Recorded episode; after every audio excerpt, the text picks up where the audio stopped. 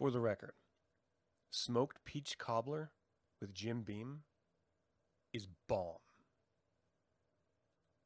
I would like, if I may, to take you on a strange journey.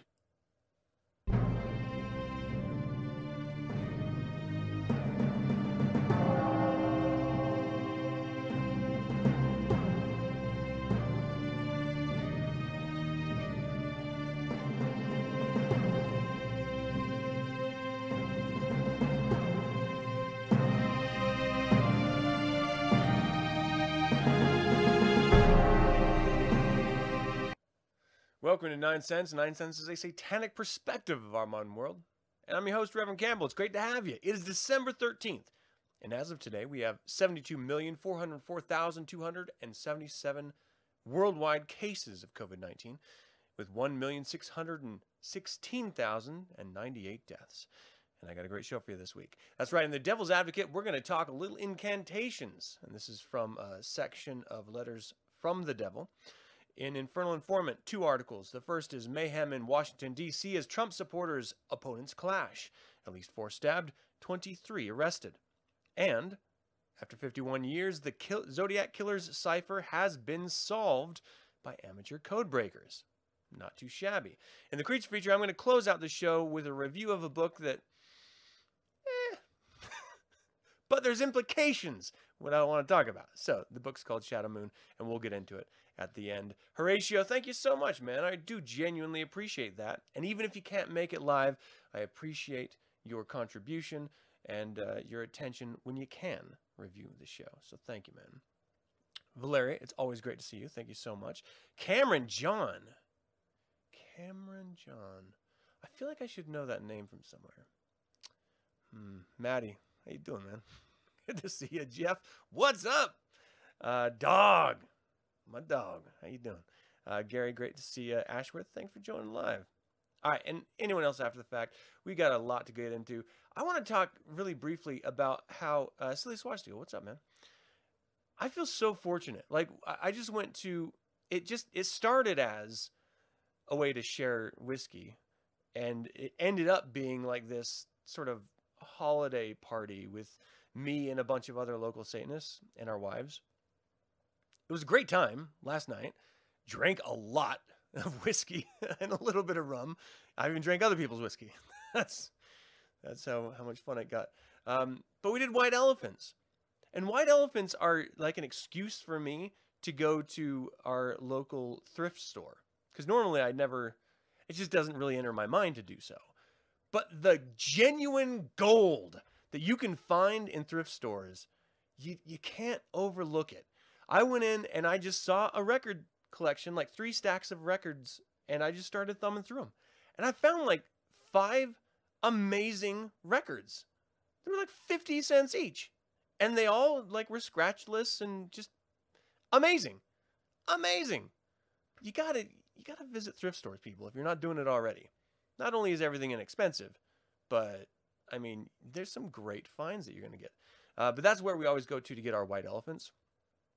In the past, we got these two like sort of wooden African fellows, wooden carved African fellows, uh, which we ended up keeping because we loved them so much. And this time we got this uh, black Santa, which sang and moved. It was it was fucking awesome. I actually wanted to keep that, but I decided to take door number three, and door number three led me to probably the greatest white elephant gift I've ever gotten, which was like this. Um, I don't know how you describe it. It was this red banana hammock, essentially, but it was an elephant's face, and the trunk was your, you know. And if I'm given a gift like that, even if it's white elephant, and I don't know if I'm going to be the one that gets it, if I end up with a gift like that, how can I not show it in use to the people that picked it out? I, I feel like that's rude if you don't at least put it on and put it on someone's shoulder. So I did. It was a good night. it was it was an awkward night, but it was a good night. I always second guess myself too, because like the next day I'm like, was that a good idea? Did I cross lines by by doing that? But I feel like they picked out the gift, so it's kind of their fault. right? Anyway, it was a good time. Lots of really great food too. Like tons. The spread was crazy, and it's always great seeing friends like Cameron um, in the chat. Uh, Sean, what's up? Thanks for joining live. Phil, how you doing, man? I'm good. Um, I actually don't have anything else to talk about, so let's just dive into the show. Devil's Advocate.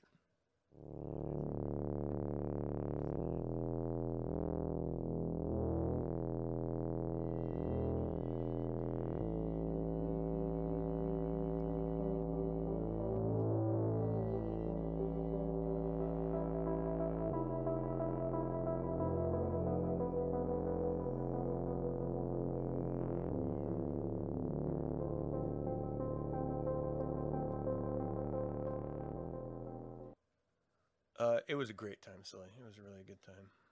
I I do wish I could get together with uh, more of our kind more frequently than I do, because it, you know, like for every asshat you meet that happens to be a Satanist, there's like ten really genuinely good people, and so you sort of forgive the the random asshat for the genuinely good people. You know, I mean, it's just when when you as a, a sort of goal in life is to be the best version of you you tend to be a pretty good person, right? Whatever good means to you. All right, I'm just throwing up an image. Sorry for the, the delay here. This is Devil's Advocate. I go back to this uh, collection when I don't have anything else to talk about, and I'm always surprised at how wonderfully insightful I find it. Um, there's little gems that are just sort of sprinkled throughout you know, like with Rough Abandon. Like the whole premise of the article that he used to write in the newspaper, the article was Letters from the Devil. Um, this is Anton Szandor-LaVey, the founder. Um, he would sometimes get letters and then he would respond to the letters. Sometimes he would write letters posing as someone else and then respond to those letters if he wanted to get an idea across. And then sometimes he just said, well, fuck it. I'm not even going to pretend. I'm just going to talk about something that I find interesting. And it was like a window into his magic circles that he would have, uh, the little uh, sort of witches reviews, the little magic discussions that he would host at the Black House. And I run across one, uh, and it's dated on March 29, 1970. And it's about incantations. And it's something that I never considered before. And like I'm I come from a, a tradition of really appreciating and celebrating uh, uh, well, traditional witchcraft. Like I, I love the occult. That's how I discovered Satanism. And so even though it's a bunch of hogwash, um, you know, any occult magical book you find is probably going to just be pure bullshit. I still have, there's a, there's a place in my little black heart for it. And incantations is one of those traditions of witchcraft that I had never considered could be a part of Satanism at all. And in, in fact, the first introduction I ever had to this was probably like Bugs Bunny cartoons, which, you know, you had like little witches in their cauldron. They're trying to cook someone or something or make a potion or something. Um, that's my first uh, sort of cutting my teeth on incantations. And so what I'm speaking to about um, is, uh, and the way that the doctor frames it in this little article is incantations are the witch's way of calling out to the elements to bestow their blessings upon her, right? And it's not exclusive to witches; warlocks can do this too. Um, anyone who practices satanic magic.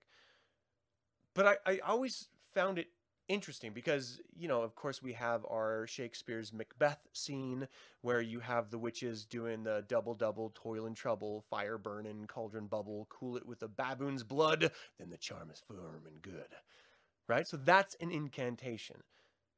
But to translate that to greater satanic magic in an effective way takes a little bit of finesse.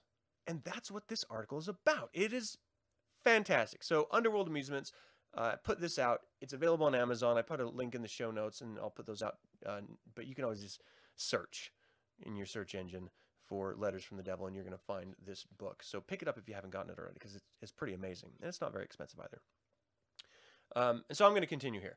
Uh, incantations is a series of words strung together so as to form a rhythmic pattern, right? And so it it can be nonsensical words. It can be uh, literal whatever language you speak, your native tongue. Um, it can be uh, gibberish, right? It's just the rhythmic pattern of saying the same thing over and over again puts you into a near trance like state. That trance like state generates your adrenal energies, which in greater magic you'd use to direct towards a given goal, whatever that is destruction, love, compassion. Um, I never considered performing a ritual like this before, and that's why I find this so interesting. So he says the most effective incantations, those that ensure success, are the ones composed either by the witch or warlock themselves to be used by the person it was written for. Which is interesting. So it, it's best if you write it for yourself to be used by yourself because then it's more relevant to you. So, you know, if your friend comes to you and says, you know, I'll give you 60 bucks if you'll write an incantation, well, it would be more meaningful if they did it themselves.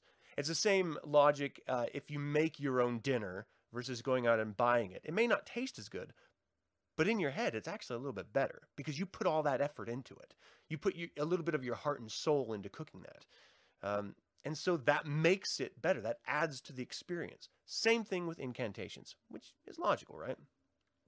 It must be written as specifically as possible toward the desired goal. So, whatever that goal is, that incantation has to be very directed and purposeful, which makes sense. That's what greater magic is all about, right? No matter what you are doing, it is all towards one single end. It's all directed toward whatever you want to happen. Um, I'll get to that in a second here, Maddie. Uh, let's see. Emotion and sincerity count more than specific words. So here's something that a lot of people run into when they start uh, trying to creatively write, right? It's that I don't have a very good vocabulary. I don't know a lot of big words. Um, I don't know how to properly convey uh, my thoughts when I'm writing. None of that really matters. As long as the language used is emotionally resonant and specific enough to the desired end, that's actually more effective than a creative poem written with a thesaurus. You know, I mean, it, as long as it speaks to you as the individual. And that's why it's so important when uh, thinking about greater magic, not to be hung up on do I have all the right implements? Do I have the right robe? Uh, is my sword sharpened and, and polished? That doesn't matter. You can just do it with drawing a sigil of Baphomet on a piece of paper or just in your own head. What's important is your ability to visualize it and the atmosphere that you create for yourself, not the things, the tangible things. And so in uh, in relation to incantations, it's only important on whether or not it's coming from you and whether or not it's something that you feel good about, right? So, uh, you know, going out on a limb here, and if you really just feel terrible about writing things for yourself, maybe you could get someone to help you, right? But you are conveying the thoughts, you're conveying the emotions, you're conveying the directions, and they're just helping you with the technical side of the writing. I don't feel like that would necessarily hinder you in any way because it's still you directing the end. And then, of course, you're going to be practicing the incantation yourself. So then, you know, so maybe if you really don't feel good about your writing skills, there are ways around it, but try first. One thing I, I found uh, um, when I started writing was that I wasn't as bad as I thought I was. I just thought I was worse inherently because I never saw myself as a writer. Um, and that it's a lot easier if you just get to doing it, right? The more you do it, the easier it becomes to do. As with anything. I mean, practice makes perfect. There's a reason that saying exists. Um, okay, so you you get to the point where you've written it specifically toward a specific desire. Uh, you put in emotion. You've put in sincerity. Uh, you're not hung up on trying to sound flowery or um, I don't know, whatever state of authority you feel like others may have that you're lacking. Don't worry about that. Now we just have to get into the other component that's going to help drive home your success with this incantation, right?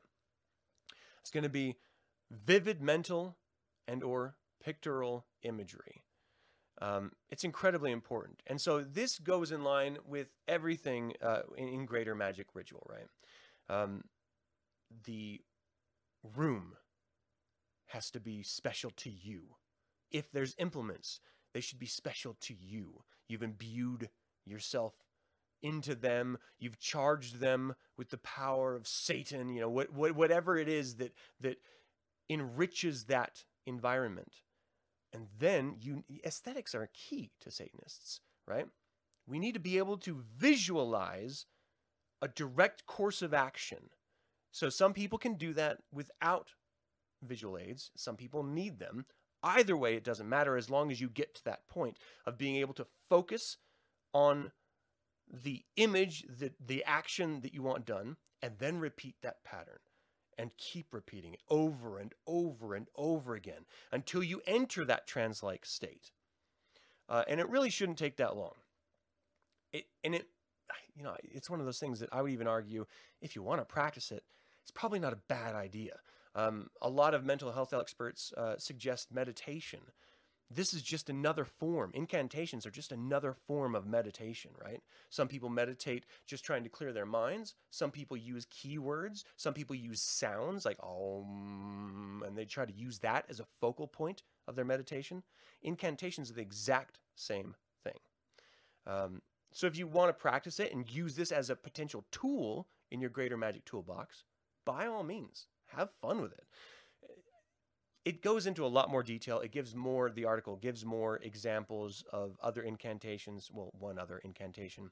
Um, and it's very interesting. And then it takes a quick, like, left turn into music for satanic rituals in this particular article, which was a really hard left turn. It was like, we're in the middle of talking about incantations and you just jump ship. Like, fuck, give me a, like a, I don't know, a hashtag or, or, or, some like a line to tell me we're done talking about incantations now. We're moving on to music.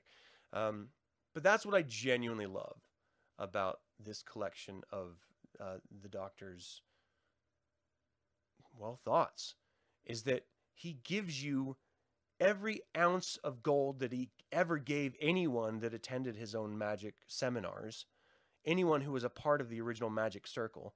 Um, and he's just giving it away for anyone who wants to read it, understand it, and practice it. I mean, that's that's straight up satanic gold, man. that's fucking El Dorado in a tome right there. Uh, so if you don't have it yet, you should probably pick it up because it's pretty stunning. And this is just another idea, right? So sometimes maybe he's going to be talking about voodoo dolls, or maybe he's talking about um, hope chests you know, as that relates to a, a satanic witchcraft. Um, in this particular case, it's incantations. Never would have considered it myself. He now made me want to consider it, which I find very interesting. So, what do you guys think? Any thoughts about this? Um, the lesser key evening. Okay, well, no one had any thoughts about it. I hope you. Uh, I hope you enjoyed the discussion. That's all I have for uh, Devil's Advocate. Let's do a little Infernal Informant.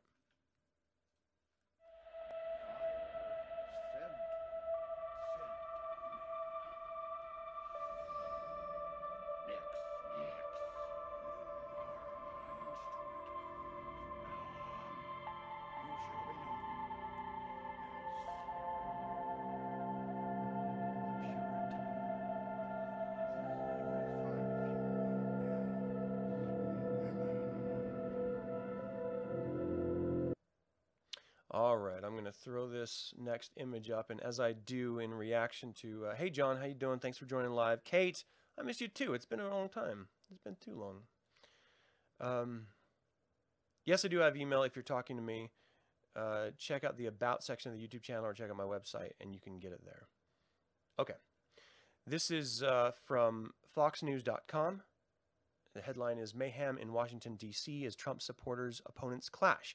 At least four stabbed, 23 arrested. Chaos erupted in Washington, D.C. on Saturday night, hours after two pro Trump rallies ended. Groups of Proud Boys and Antifa activists clashed under cover of darkness, with police repeatedly forcing them amid, apart amid reports of brawls and stabbings. At least four stabbings occurred near a bar that served as a gathering spot for the Proud Boys, according to the Washington Post.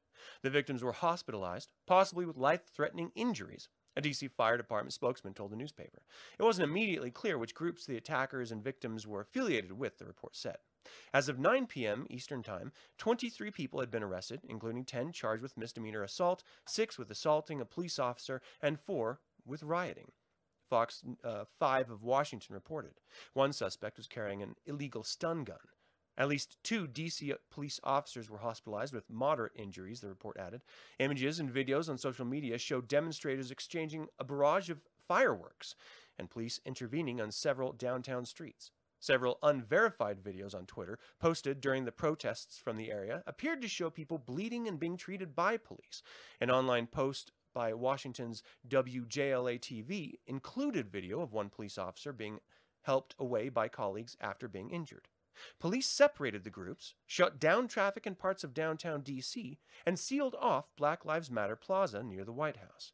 At one point, a group of Proud Boys allegedly ducked through an alleyway to sidestep police and confront Antifa, according to the Post's Millennials Matthew Miller.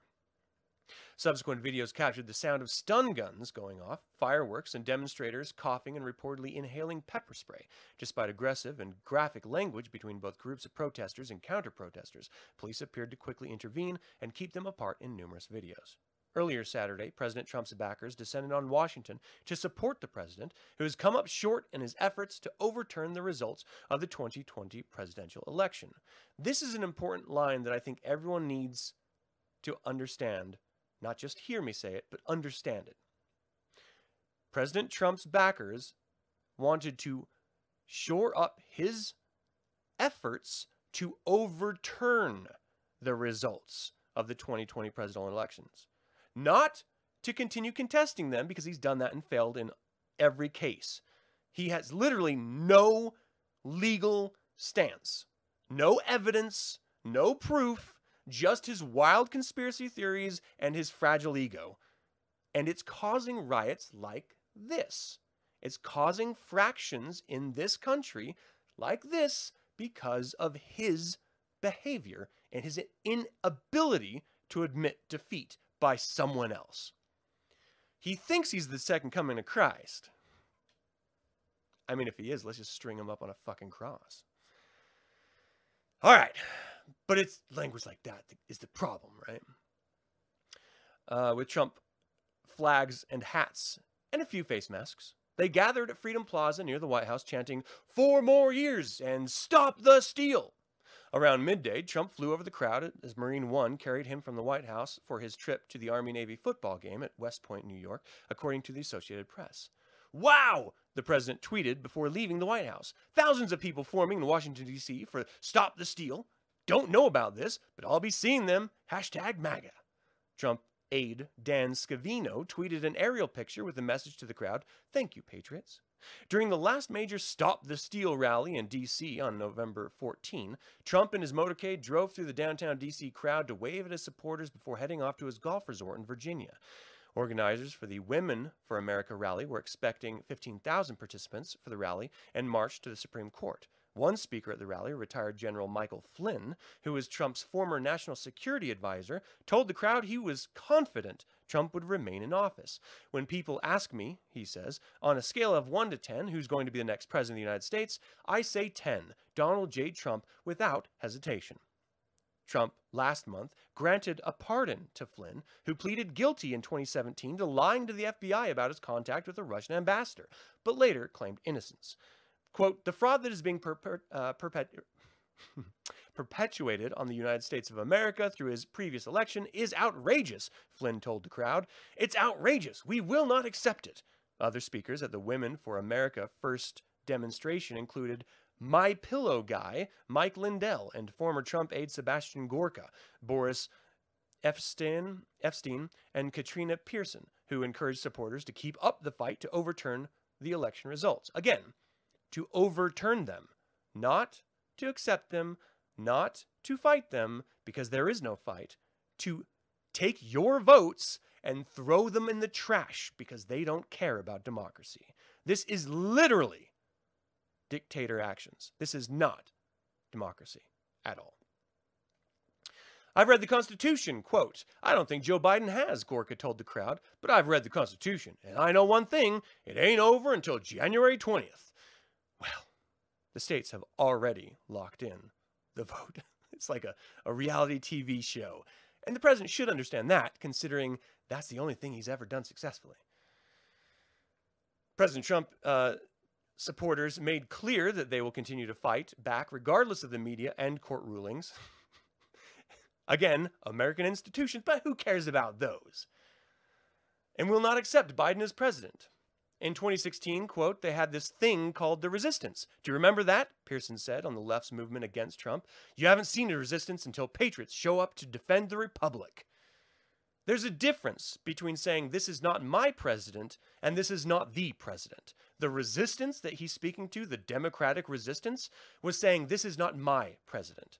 These anti democratic, anti patriotic, anti Americans who are trying to overturn the legal votes of this country. They're trying to install a demagogue, literally. They're the ones saying that they uh, they got the numbers, they got the guns, so they're gonna do it right. Okay, we'll see. Keep thinking that. The second pro Trump rally was at Sylvan Theater in National Mall, where organizers planned 500 people according to their national park permit. Meanwhile, the Refuse Fascism anti Trump group scheduled a counter protest in Black Lives Matter Plaza at noon with the message Trump, you lost, get the hell out. The rally comes a day after a major legal defeat for Trump when the Supreme Court, Friday, declined his packed Supreme Court my mind you like he literally chose these justices. And they said i don't think so tim. Get to stepping. Um that was a home improvement reference from like the early 90s if you didn't get it. I'm old i guess. Um I lost my place. Oh, yes. the Supreme Court Friday declined to hear a Texas case that challenged the election results in Pennsylvania, Michigan, Georgia, and Wisconsin. Trump has repeatedly alleged he beat President elect Joe Biden and claims that there was widespread voter fraud. But states have stood by the results, and courts have repeatedly rejected Trump's legal claims that Biden's victory, by a margin of more than 7 million votes nationwide, should be tossed out. On January 6th, there will be a joint session in the House and Senate to count the electoral votes and certify Biden as the winner. On Saturday, the Biden transition team praised courts for tossing out Trump's baseless legal claims. Quote, the Supreme Court has decisively and speedily rejected the latest of Donald Trump and his allies' attacks on the democratic process. Biden transition offered Michael Gwin said in a statement, This is no surprise. Dozens of judges, election officials from both parties, and Trump's own attorney general have dismissed his baseless attempts to deny that he lost the election. President elect Biden' clear and commanding victory will be ratified by the Electoral College on Monday, and he will be sworn in on January 20th. This is the danger of social media. This is the danger of just living in your bubble. You end up in conspiracies, in insane hive minds thinking that this election had widespread massive voter fraud, that everyone's in on it. The deep state, they're all trying to shut us down. Freedom! No, you're a fucking idiot who doesn't pull your head out of your ass long enough to realize that you've been fed a line of lies and you've eaten them up. Grow the fuck up, people. Step out of your fucking bubbles. Stop just getting the feedback loop of fucking news from the sources that you know and trust. Go to the other side from time to time. See what they have to say. Go to other countries' news. See what they have to say. Go to independent journalists that have no federal backing, that have no corporate backers. There you're going to get some truth there you're going to start to realize that, yeah, you're living in a feedback loop. Trump lost in a big fucking way because he's a fucking loser. Like I've been telling you the entire fucking presidency. Yeah, I'm right. And you're wrong. You don't have to accept it, but then no one has to accept reality. All right, what are you guys saying about this? Which is unconstitutional according to one of the 14th Amendments. Uh, just take the L, man. Yeah, seriously. Um, You don't think the electronic voting thing, uh, you don't like electronic voting. You think it's unsecure as hell and has been for years. I don't personally know any electronic machines that don't have a paper backup. So this whole distrust of electronic voting machines, I, think it's it's nonsense. We're going to move forward into a like vote online system eventually, and there will probably be printed paper ballots somewhere, but uh, we live in a digital society. And that's just the reality of it. This is the most secure election according to election officials. The most secure compared to last election was was the least secure. And he still lost. So it's not the voting machines if anyone suspects that.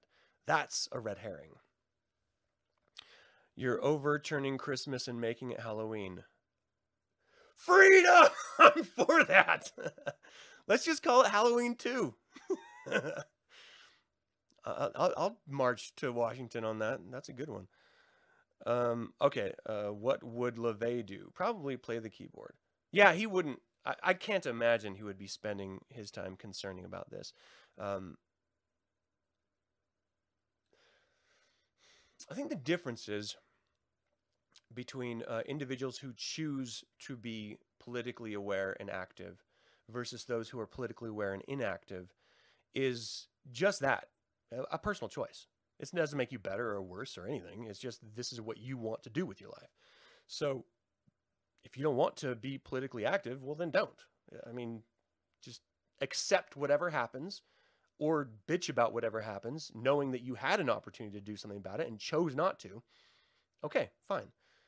I think that's the wrong way of doing it. So I personally don't have any idea whether LaVey ever voted, but it doesn't mean anything to me because Satanism has nothing to do with your decision to back a party or be political active. That's an individual Satanist's choice. So that's what I focus on. Um, people are too lazy for war. Well, apparently not these guys. Proud Boys and Antifa are always ready for a fight, and I say let them go at it and let them eliminate each other because they are the problem. Both are the problem. Uh, most people completely not the snapper heads. if you don't admit it's possible to rig an election, you're foolish. No, this totally is possible, Sean, to rig an election. But to have the entire country in on it?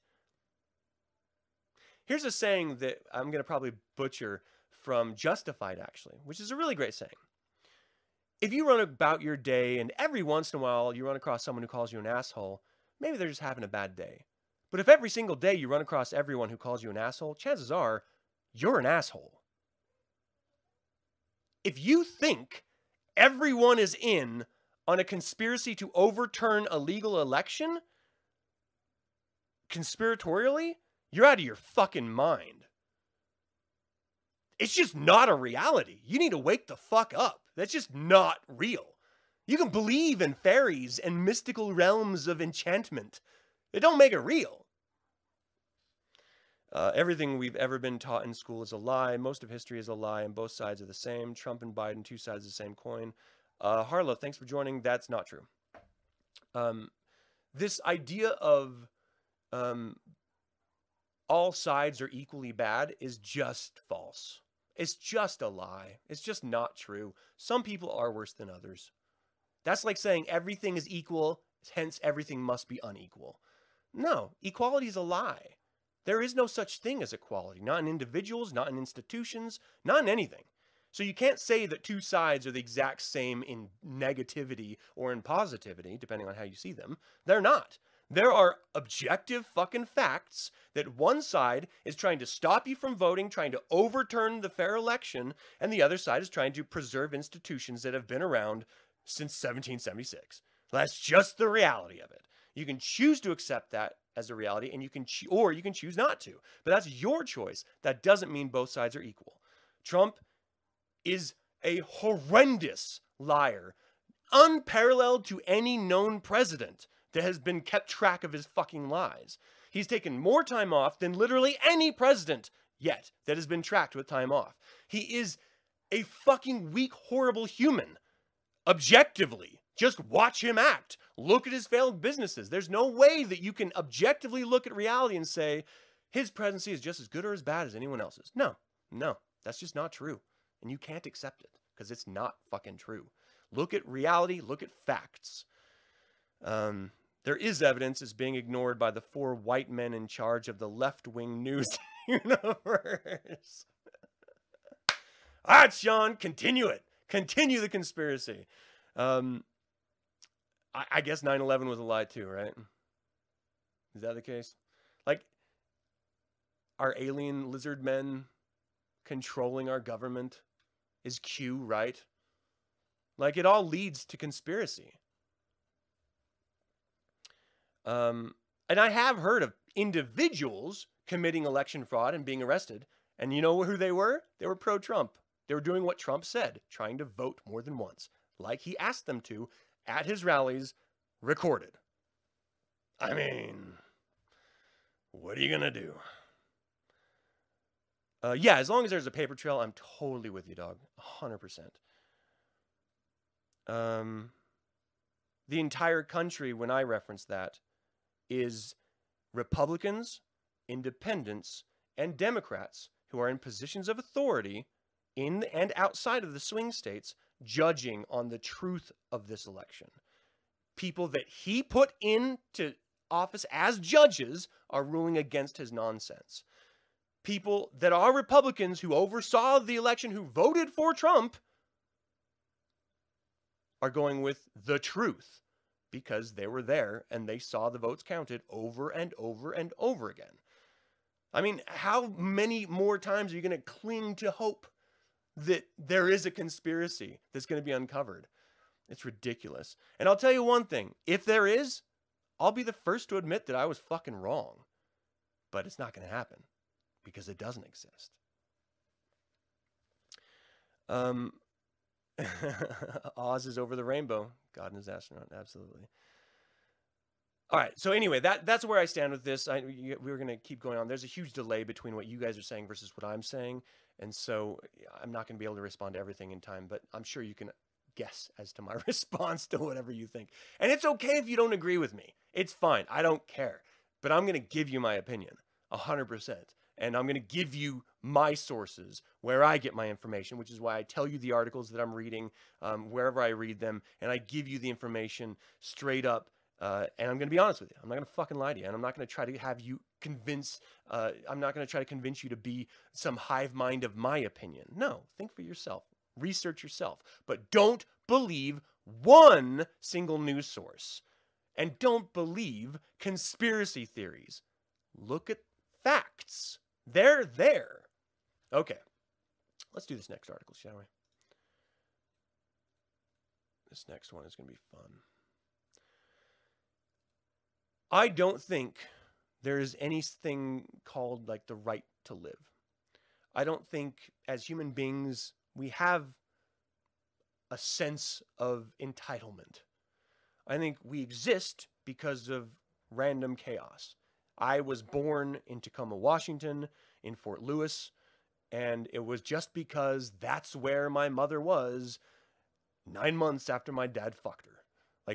That is just the randomness of the world. I happen to be in America, so I'm an American, born to American presidents, and I happen to be white. I had no choice in it. I had no saying, I'm going somewhere with this.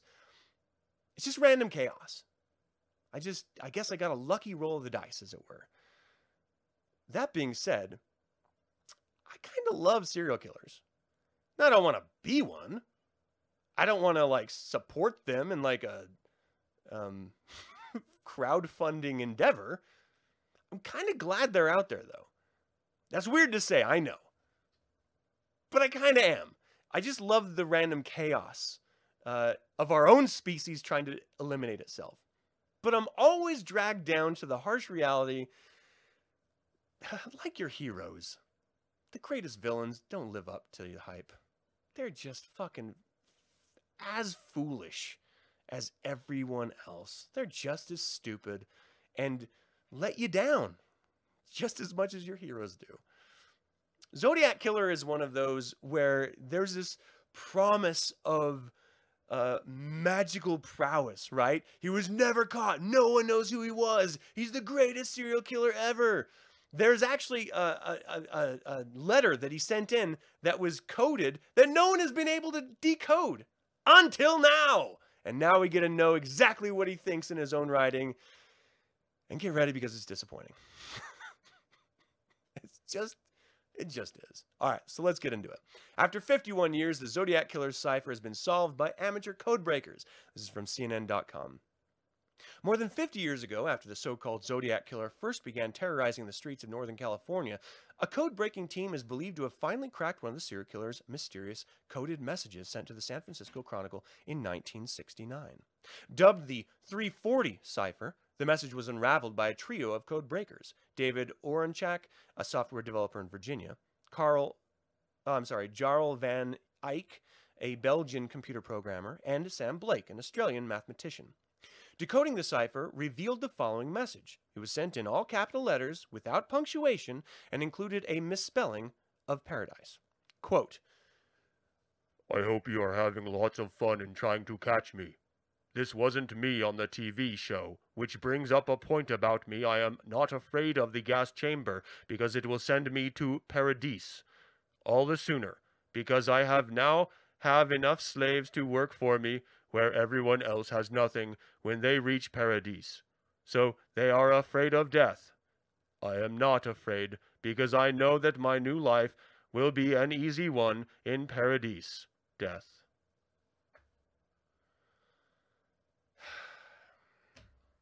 All right. Lean in here, Zodiac Killer, just for a second. I know you didn't have Grammarly, but you had dictionaries, right? Yeah, just punctuation and grammar, even in coded messages, is going to add an air of authority to you and add to your total mystique. This sounds and looks like it's written by a child an ignorant child. Enjoy Paradise, my stupid, stupid serial killer. What the fuck is wrong with these people? Can't we get one really good serial killer that doesn't end up being a fucking loser? Ugh, I'm always disappointed. Always. It's like, did you guys ever see the film Copycat? It's actually really good, but it it's all based around a copycat serial killer who ends up just being this terrified, fearful white male, middle aged white male, which most serial killers are, um, who's just insignificant and worthless, like most serial killers are.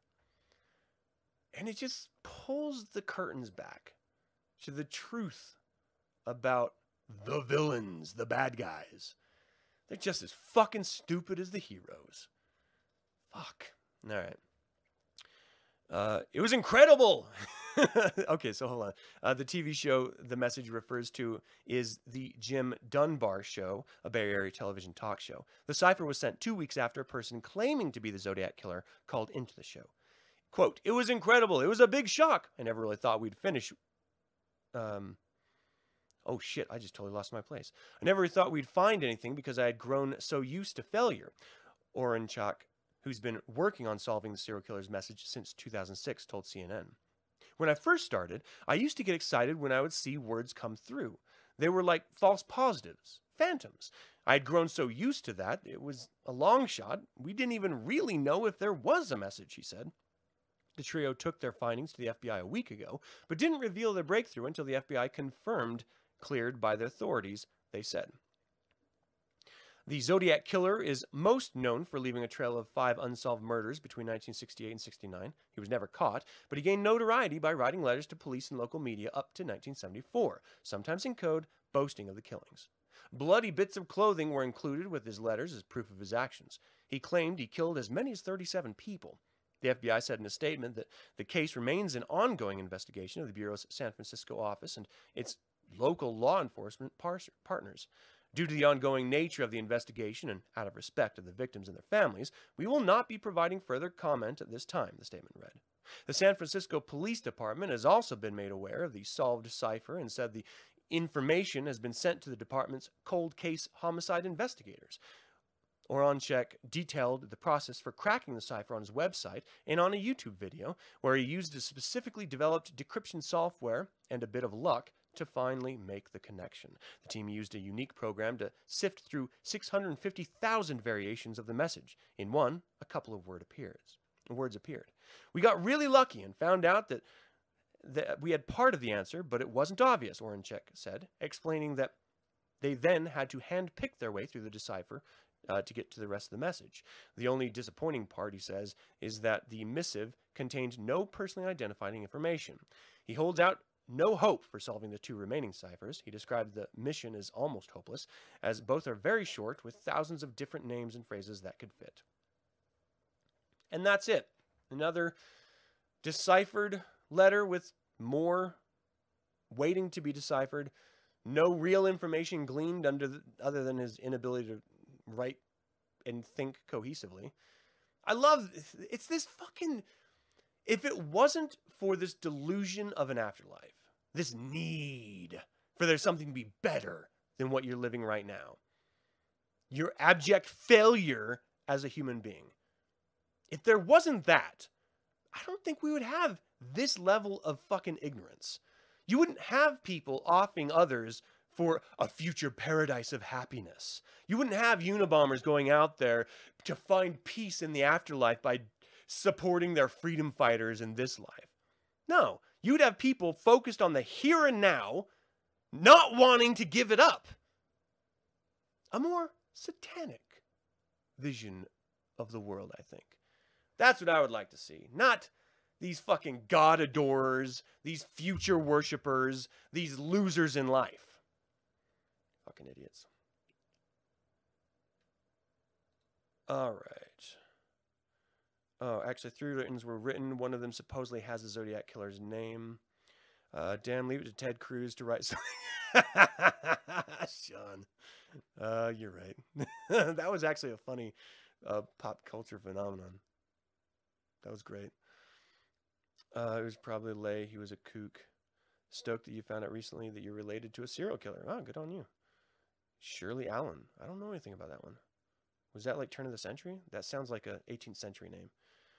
I saw Paul Stein murder pics, pretty ugly. I actually, when when the web first came out, all of my buddies were going. When it first came out, when you know I first got access to it, um, this was like mid 1990s. Um, my buddies were going after porn. I was going after serial killer photos. I I just found it fascinating. I just loved it so much. I thought it was so great. Um, and it's part of the reason why I love uh, horror films. You know, it's just like, but it's real life. You know, real life monsters. I love that idea. I love the concept of it. They're always disappointing though. They're, none of them are really Freddy Krueger. Unfortunately. All right, that's it for this uh, infernal informant. Let's do a little creature feature.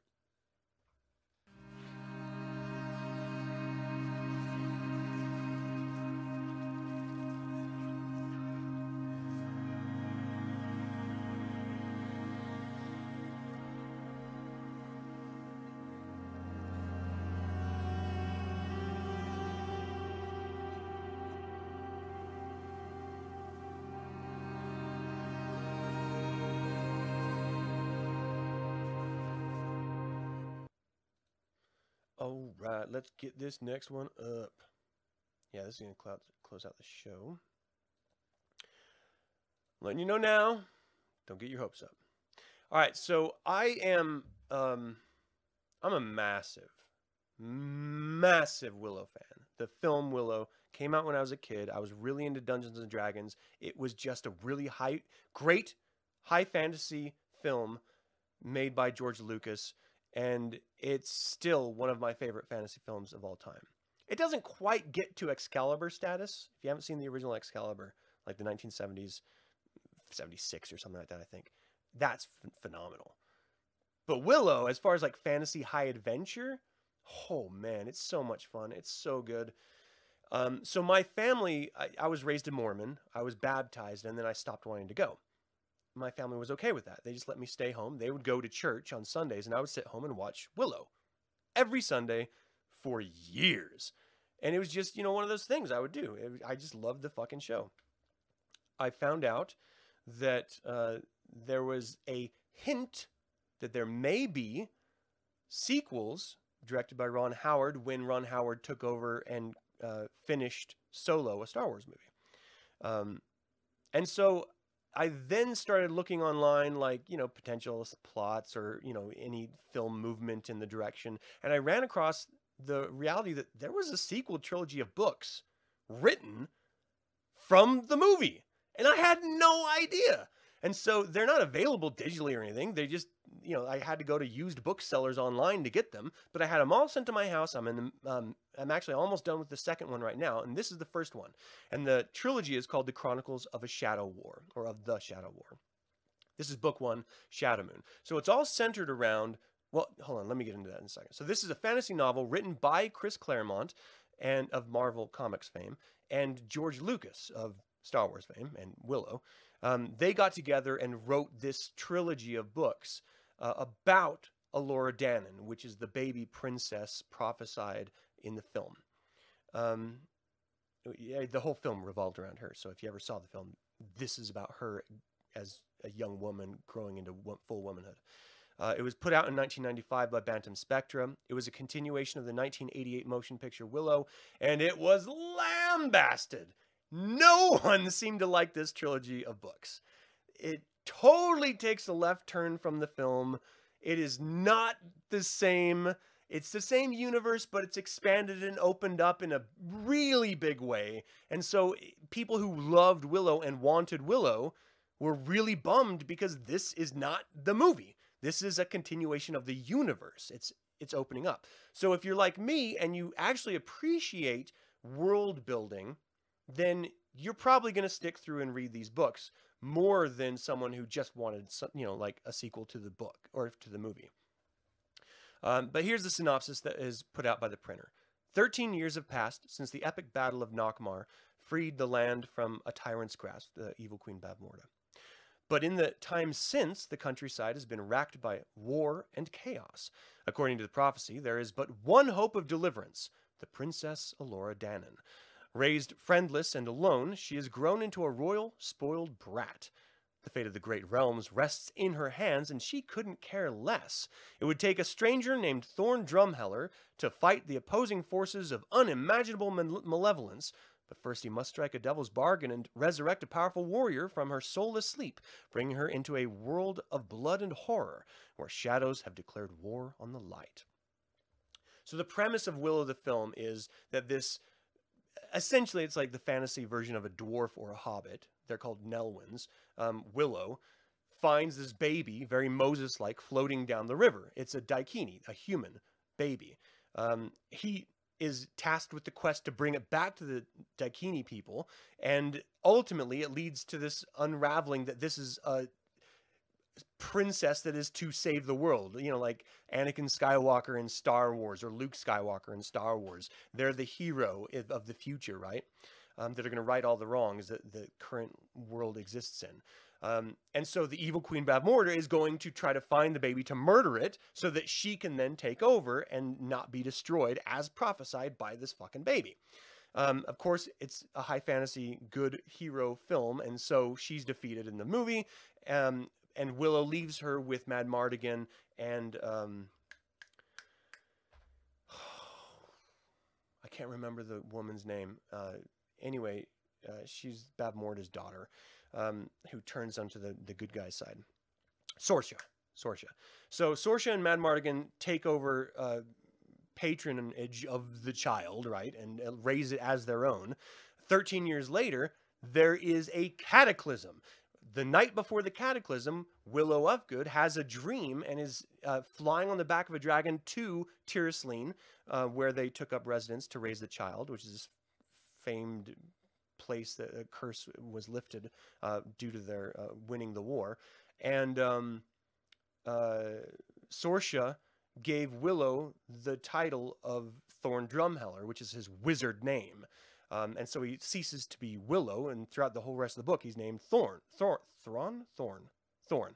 Which is really weird, and it's hard to get used to. And so the whole time you're reading Thorn, you have to, in your head, think, okay, that's Willow. which is frustrating and it's pointless. There's no reason why they did that, which is a huge part of why people are complaining. And then Elora Danan, the prophesied princess, is literally a royal brat.